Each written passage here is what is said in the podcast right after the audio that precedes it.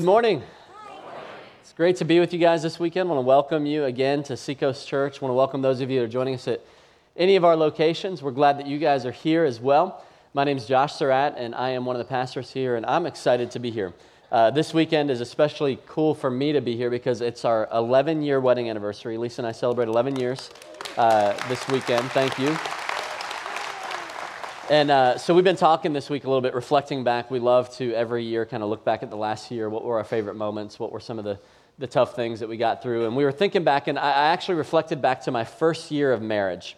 And I, I, was remembering and reminiscing about my very first marriage retreat at Seacoast. Uh, we do marriage retreats from time to time. We actually have one coming up uh, in October, the second week of October. We're going to do a Love and Respect marriage conference here at the church and doing that with all of our campuses. So we invite you to put that on your calendar. But I had been married for three months. It was 2001.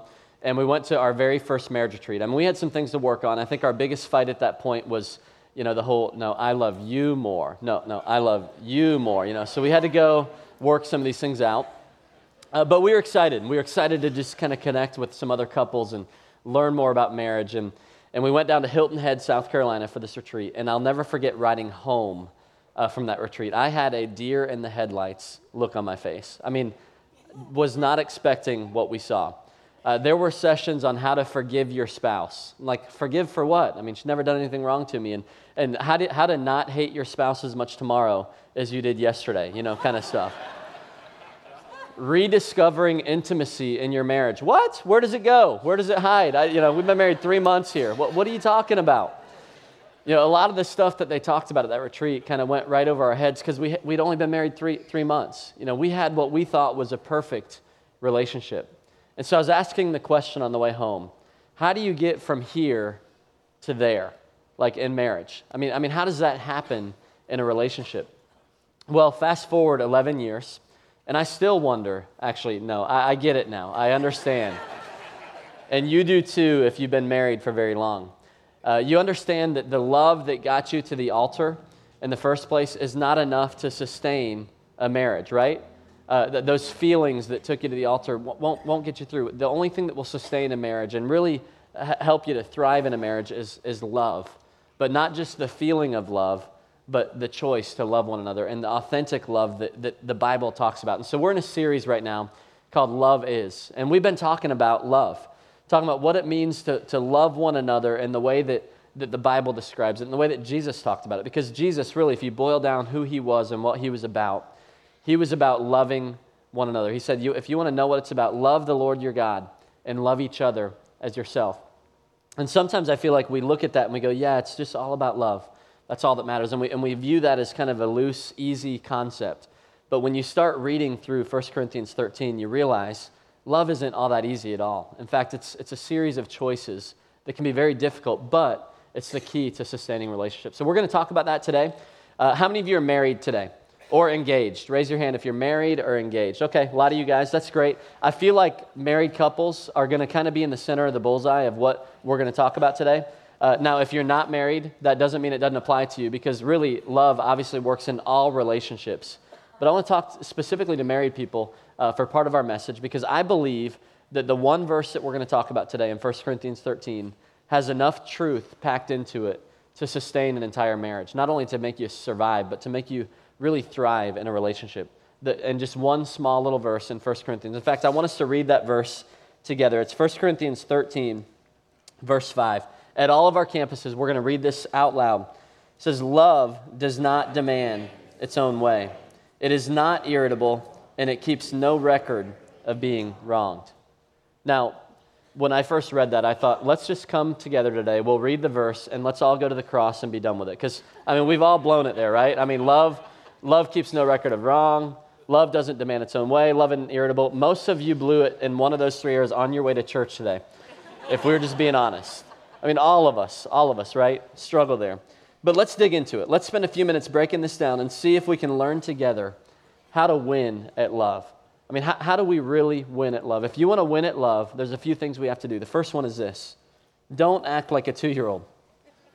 Don't act like a two year old. Look what it says, verse 5 again. Love does not demand its own way. Now, if you're a parent, you're well aware of the human tendency to demand your own way. It surfaces very early. And I have a two year old daughter, Greta Kate. She's beautiful, she's adorable, she's awesome. But here's the deal here's how things work in our home with, with our two year old. And whenever myself or my wife make a decision in the house that doesn't line up exactly to her vision of how things ought to work in our home, what happens?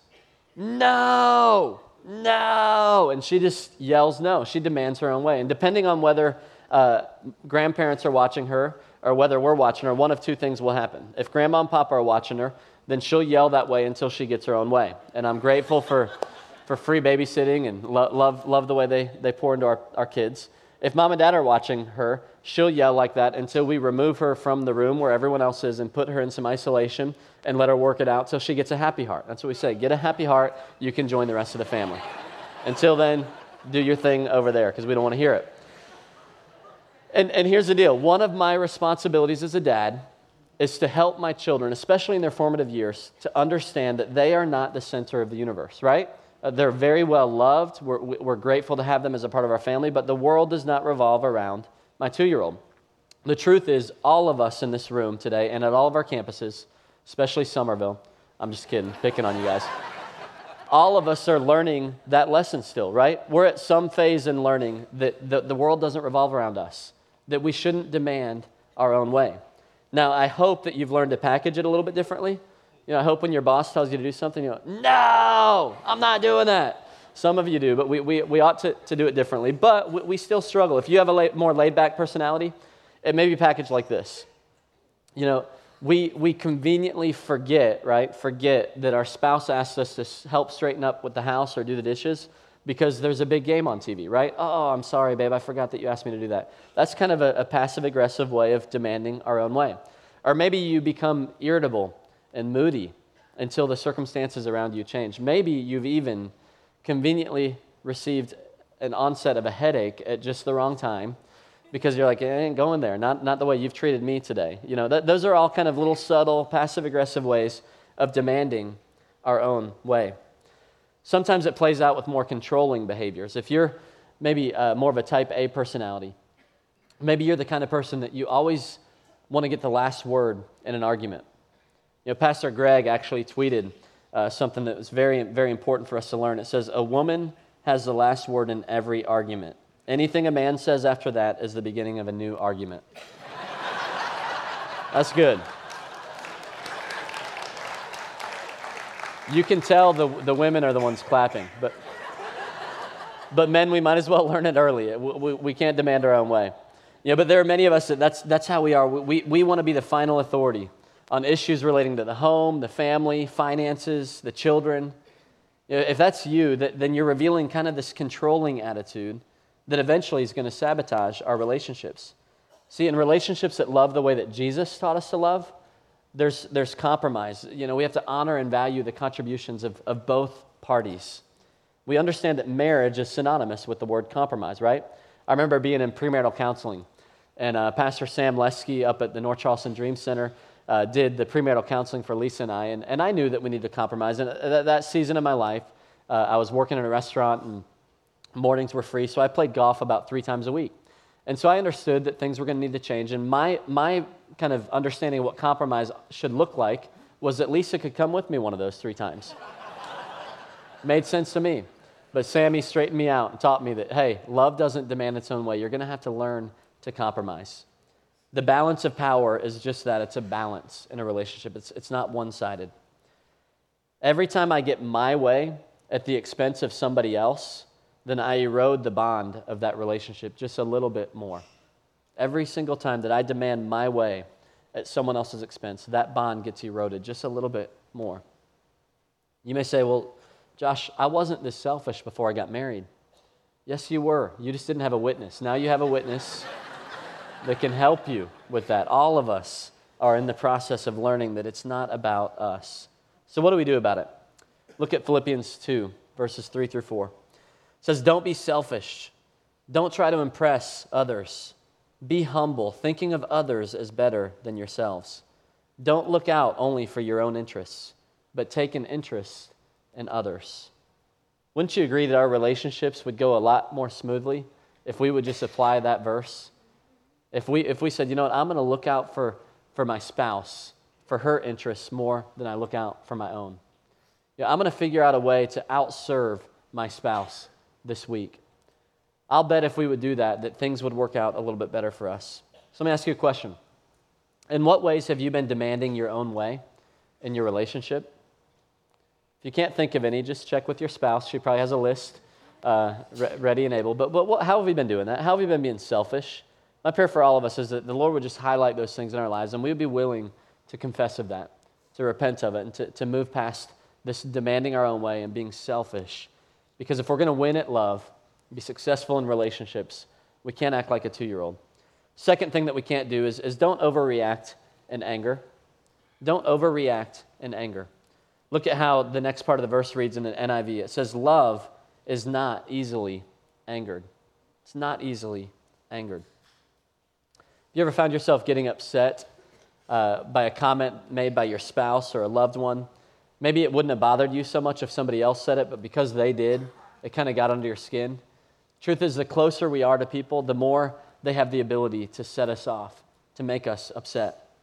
Pastor Greg asked us at Lalong Point campus this week at First Wednesday a question. He said, Has anybody screwed up recently? Anybody raise your hand? Anybody answer, answer that? A couple people. Only, actually, this is a very clean audience. Only about three or four here at the Long Point campus. I raised my hand, and the reason I wanted you to raise yours is because I need. I'm, gonna get ready to confess one of the ways that I, I did. This past Monday morning, I was with my son Miles and, and Greta Kate. I was taking them to school. And we were right on time. We got to school, and I got out of the car and went to open his door to get him out. And uh, he had taken his shoes off. And so this is a battle that we fought from time to time. And so I'm a little frustrated, but okay, whatever. Miles, you got to put your shoes on. We're, we're going to class. You can't go to class without your shoes. And so I put his shoes on, and I, I sat him down, and he's like, Daddy, I don't want to wear my shoes. Well, big deal. You're wearing your shoes. And so I went back and I got Greta Kate and got her out, and I walked back around, and he's standing there and he's crying. And now I'm getting a little bit more frustrated because we got to get into class, and no dad wants to bring his son to class while he's crying. So I'm like, son, stop crying. Get it together. You got to wear your shoes. I don't want to wear my shoes. Okay, I get it, son. I don't want to wear shoes sometimes either, but I, have got to. Put them on. Let's go. Or he had them on. Let's, let's go to class. And then he goes, Daddy, I'm not wearing my shoes. Did I mention it's the Baptist church across the street that I, um, I take him to school? And so I'm like starting to get embarrassed, get frustrated like, son, stop. I mean, the outside looks pretty com- composed, but I'm starting to kind of bubble over on the inside. I'm like, Miles, stop it. And he gets worse and he starts screaming. And so I'm like, all right. So I pick him up and I calmly put him in the car. I take Greta Kate, put her in her seat, and I drove off to the corner of the parking lot where nobody could see or hear what was going on. And I'm looking back at him going, son, get it together. You're going to class. We do this every day. What is your problem? I'm not wearing shoes. So I pick up the phone and I call his mom. Lisa, your son is driving me crazy. What is going on with him? He won't put his shoes on. I don't know. What do you want me to do? I don't know. I want to punch him. Well, don't punch. I'm not going to punch him. I'm just telling you that he's driving me crazy. And so I hang up the phone and I'm like, all right, I, I got to figure this thing out. So I, I decide I'm going to take Greta Kate to her class, which is over here at Seco. So I drive her to class, and, and as we're taking her in, I said, Miles, you have two choices. You're going to put your shoes on, and you're going to go to your class with a happy heart, or you're going to sit in this car all day long, no movie, no radio. I'm going to go inside and write a message on not becoming easily angered, and you're going to sit here. It's going to be miserable. Now, I obviously have no intentions, or I, I can't follow up on that threat, but was, I'm frustrated at the time. So, so we go in and we, we drop Greta Kate off, and we come back to the car, and he looks at me, at me and he goes, Daddy, I can't make up my mind. So at that point, I kind of lose it. And I'm like, let me help you make up your mind, son. Okay? If you don't put your shoes on, you will never play Mario a day in your life. You will never go to the beach again. We will never go on golf cart rides. In fact, you will never do one more fun thing another day in your life ever. He's crying, All right, daddy, I'll go to school. And so, so I took him to school. All right, so before I start getting emails, uh, I understand that what I did was not, not, not an appropriate way of parenting. Everything I've ever learned about parenting, you don't give a temper tantrum to an audience. You know, you don't yell and raise your voice at your kids. All these things I know. But what happened? I got frustrated. I got easily angered, and then I started doing some stupid things. In other words, here's the way the Bible says it. It says Proverbs 14, 17. Short tempered people do foolish things. I get it. I was there. So I don't tell you that story to go, man, look at me. I'm going to write a book on parenting. I tell you that story because I became irritable. I, I, I violated what God talks about. I didn't love my son in the way that I'm supposed to. N.T. Wright said it this way He said, If you fight fire with fire, fire still wins. And that's definitely the case. Here's what the Bible's not saying the Bible's not saying that love never gets angry. Anger is not a bad thing. It's saying love's not easily angered. Love isn't irritable. But anger in itself is not a bad thing. I think that means if I'm angry at my spouse, Lisa, if I get upset with her about something, that's not a bad thing. If I start yelling at her, if I get physical with her, then I've sinned. But if I go, hey, honey, uh, I'm, I'm dealing with some anger here, can we sit down and talk about it? Then I haven't sinned. If we, if we handle our anger appropriately, then we're in good shape. Anger serves some good purposes. It can get someone's attention about maybe something that's wrong, maybe a global issue, an injustice. Anger is sometimes righteous anger is not a bad thing. Uh, Jesus got angry. Just a couple weeks ago, I was in Israel and had a chance to walk the, on the Temple Mount where Jesus walked in one day and he saw that these high priests had turned the church, this place of worship, into a way for them to abuse their power and make money off of people who couldn't afford to, to, to, to even enter the temple without bringing sacrifice. And he got upset. What did he do? He flipped the, the tables over.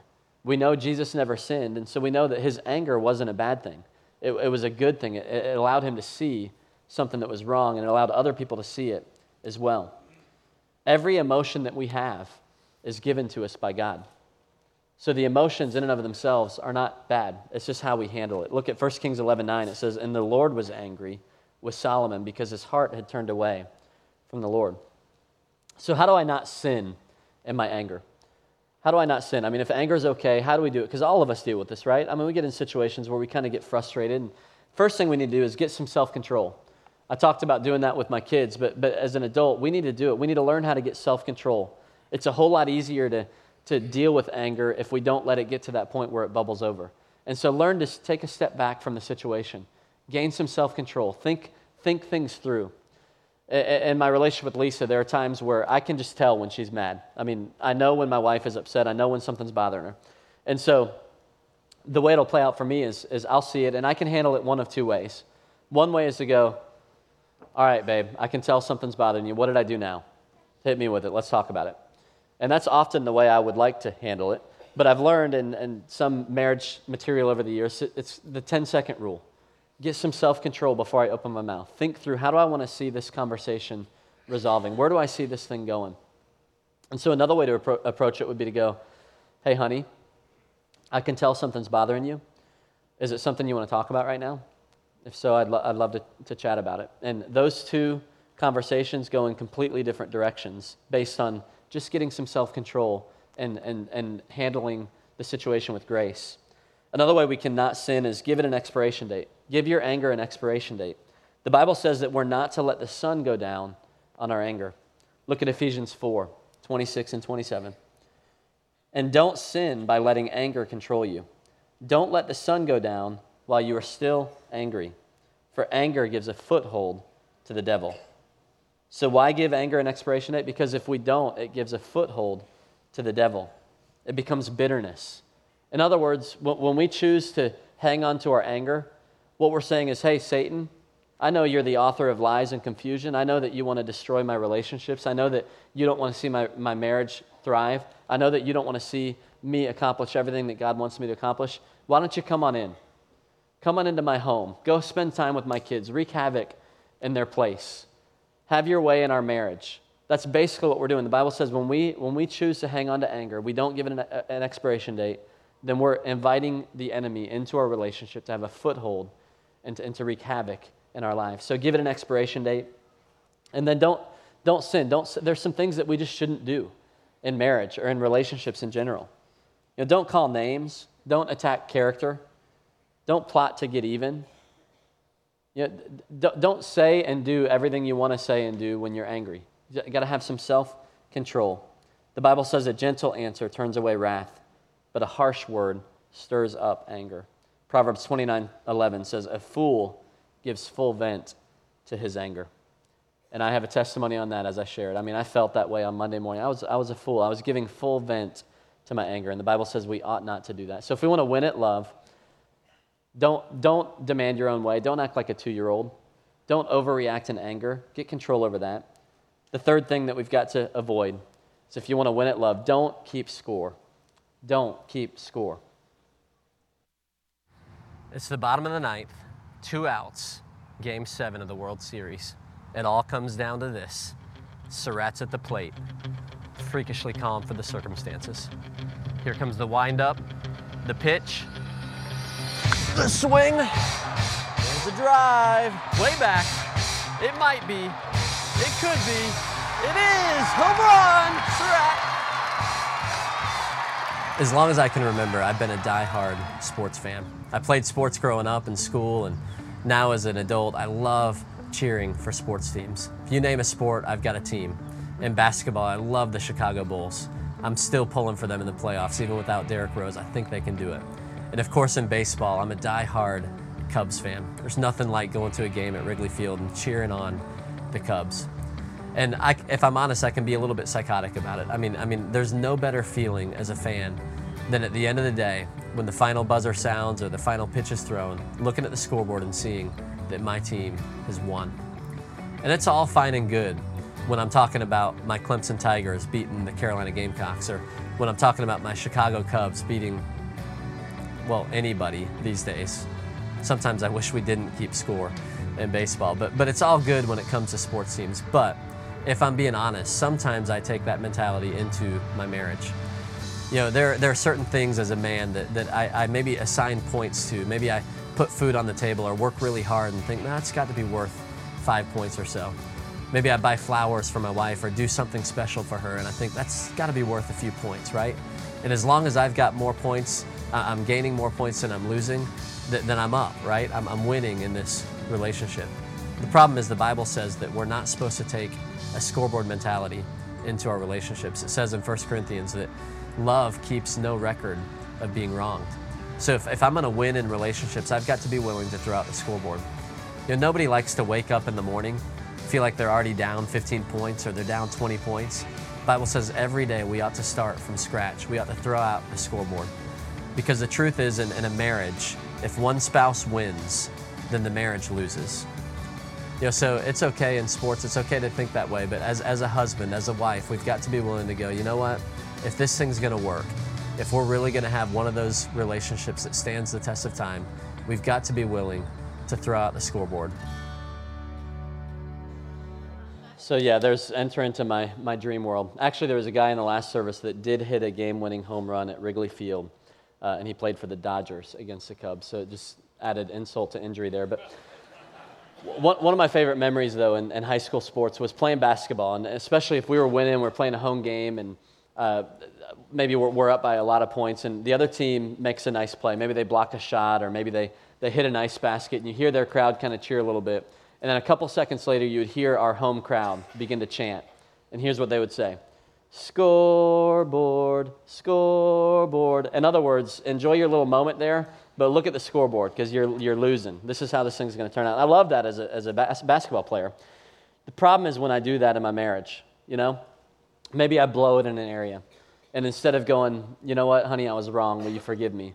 I go, yeah, but look at the scoreboard. I mean, remember what you did. Don't forget that, that, that you've blown it too. How do we do it? How does it play out? The scoreboard thing in our marriage. When we're really using a scoreboard mentality, it, it means we're using words like always and never in arguments. What? Why do you always embarrass me in front of your parents?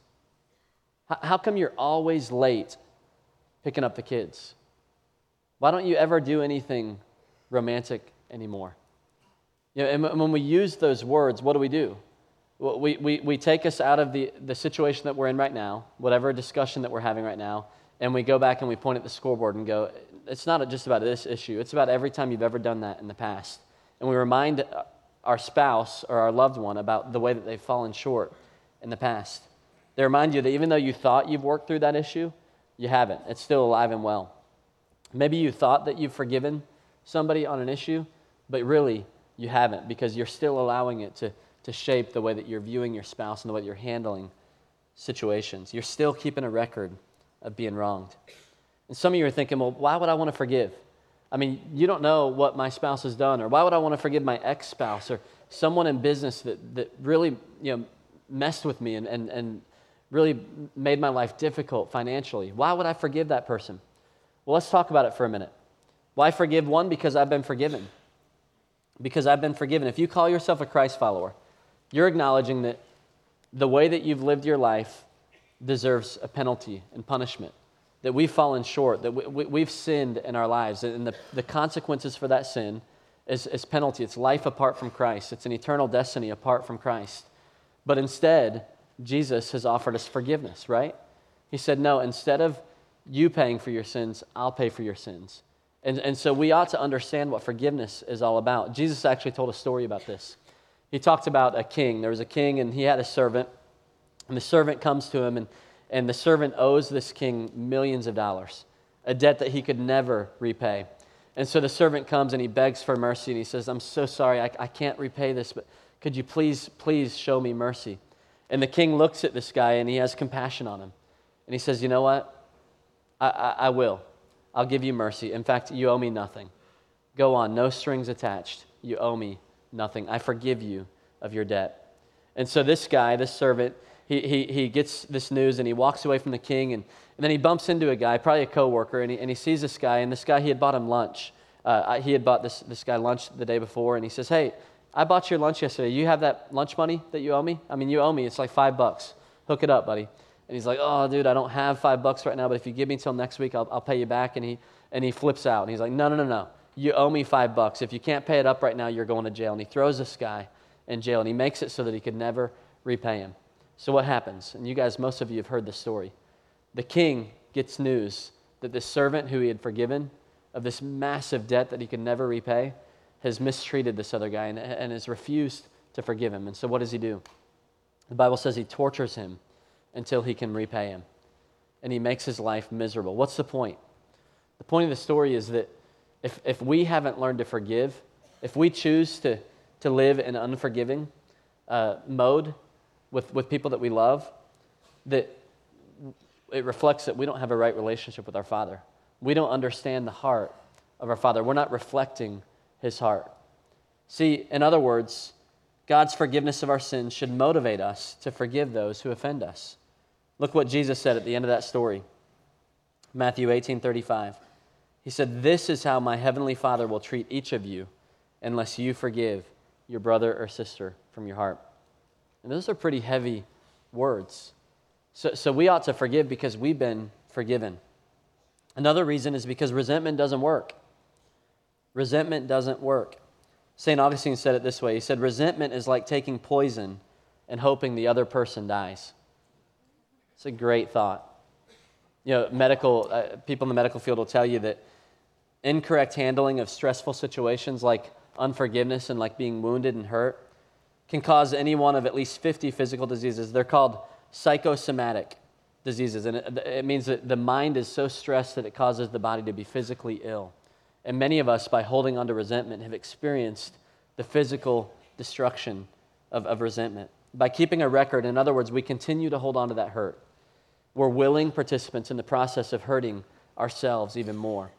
And by failing to forgive, we transfer the responsibility from the person who hurt us to us, ourselves. So resentment doesn't work. Another reason is that my future depends on it. My future depends on it. Don't let God's plans for your future be held hostage by the pain from your past. You know, uh, back to my story with Miles. That Monday after, school, I, I obviously had had some time to reflect on what was going on recognize that I had made some mistakes. And so I, I sat him down and I said, Miles, I want to talk to you about what happened today. Said, What you did was not right, you know, throwing the temper tantrum, but, but that's not what I want to talk about. Because even bigger than that, Daddy was wrong in the way I handled you. I shouldn't have raised my voice. I shouldn't have been frustrated with you. I lost it. I lost my cool, and I'm the adult. I shouldn't have done that. And son, I'm sorry. Will you forgive me? And Miles looks up at me. I'll never forget it. He goes, Daddy, I forgive you of everything you've ever done in your entire life. like, who are you, Jesus, man? I mean, it's awesome. But I got to tell you, as his dad, I'm so grateful that he doesn't have to carry that weight of unforgiveness around with him because it will wreak havoc in our future. Let me ask you a question. Could you look at your spouse today and say the same thing to them that he said to me. Say, honey, I just want to let you know that I forgive you for anything you've ever done to me. Every amount of pain and hurt that you've caused in my life, I forgive you for it. I'm not going to keep score anymore. I'm going to choose to believe the best in you. Let's level the playing field. Let's throw the scoreboard out the window. I forgive you. You know, and for a lot of us, there are some things that have built up over time, and if you're being honest, they're relatively trivial. They're not worth the pain that you've held over them, and we just need to do that. We need to forgive one another, whether it's our spouse, whether it's a coworker. Just need to do it, and you know that. But there are some others of us that there have been some major betrayals in your marriage. There's been sexual betrayal, maybe there's been physical abuse, maybe there's been uh, some sort of financial mistrust, and you're thinking, dude, I, I hear what you're saying, but how do you forgive somebody of, of that magnitude? Something like that. I mean, I mean, what do we do? A couple of thoughts on that. You got to recognize what forgiveness isn't. Forgiveness is not minimizing the offense. It's not saying, hey, what you did, really, that wasn't a big deal. Don't worry about it. Not, not, not, not a big deal. No, sometimes it's a huge deal. Sometimes it's life altering pain. Forgiving doesn't mean that you're saying it didn't hurt. Forgiveness isn't condoning bad behavior. It's not saying, hey, I'm just going to be a doormat, walk all over me. No, not at all. Forgiveness isn't a feeling, it's, it's a conscious, powerful choice that we make to stop allowing that hurt to dictate my future and impact my life. Gandhi said it this way He said, The weak can never forgive. Forgiveness is the attribute of the strong. So it's not minimizing the offense, it's not an instant restoration of trust either. It doesn't mean that we just kind of go back to the way things were, it's not resuming the relationship as it was.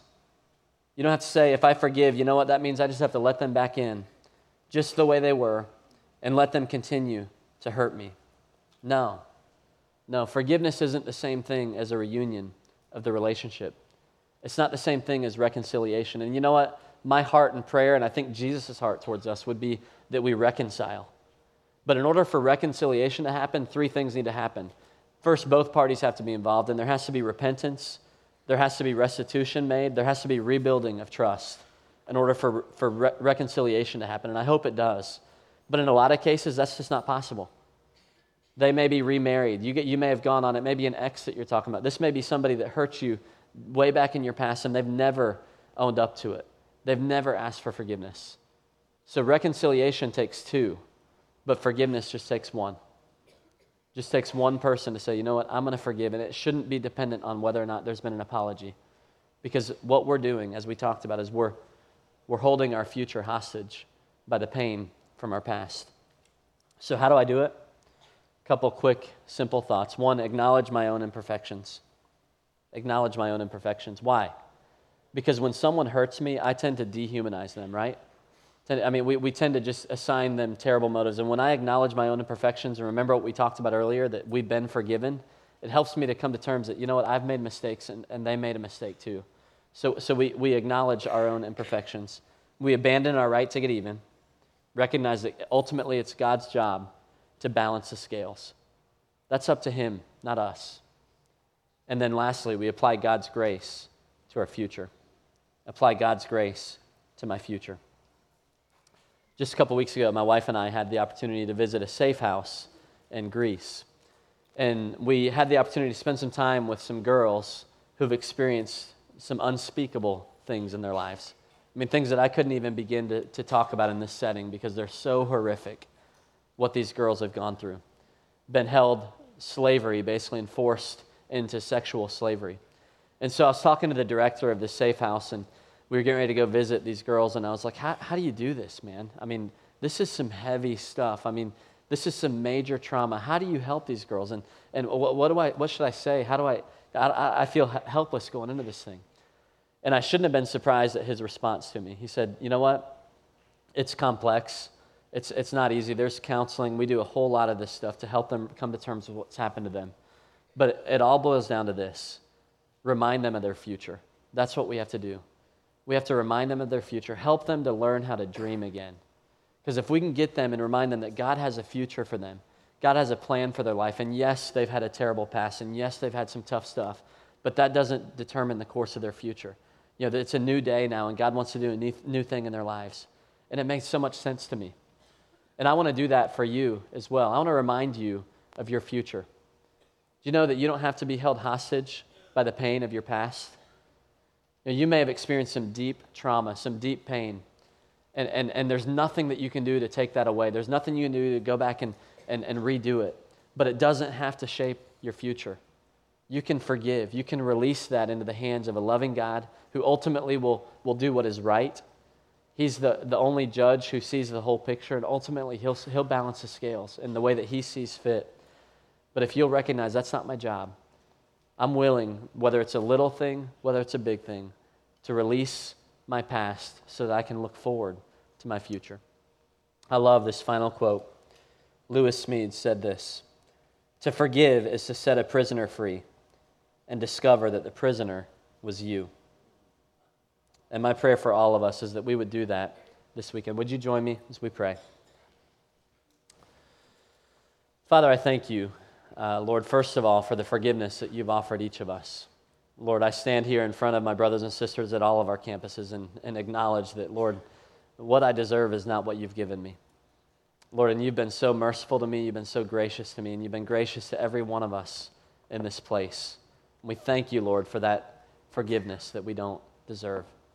Lord, for some of us, we're reminded of it today in ways that we've fallen short, Lord. We've acted like a two year old, we've demanded our own way. Lord, maybe we've been easily angered and irritable, as I shared about earlier, God, and we, we just haven't loved in the way that you've called us to love.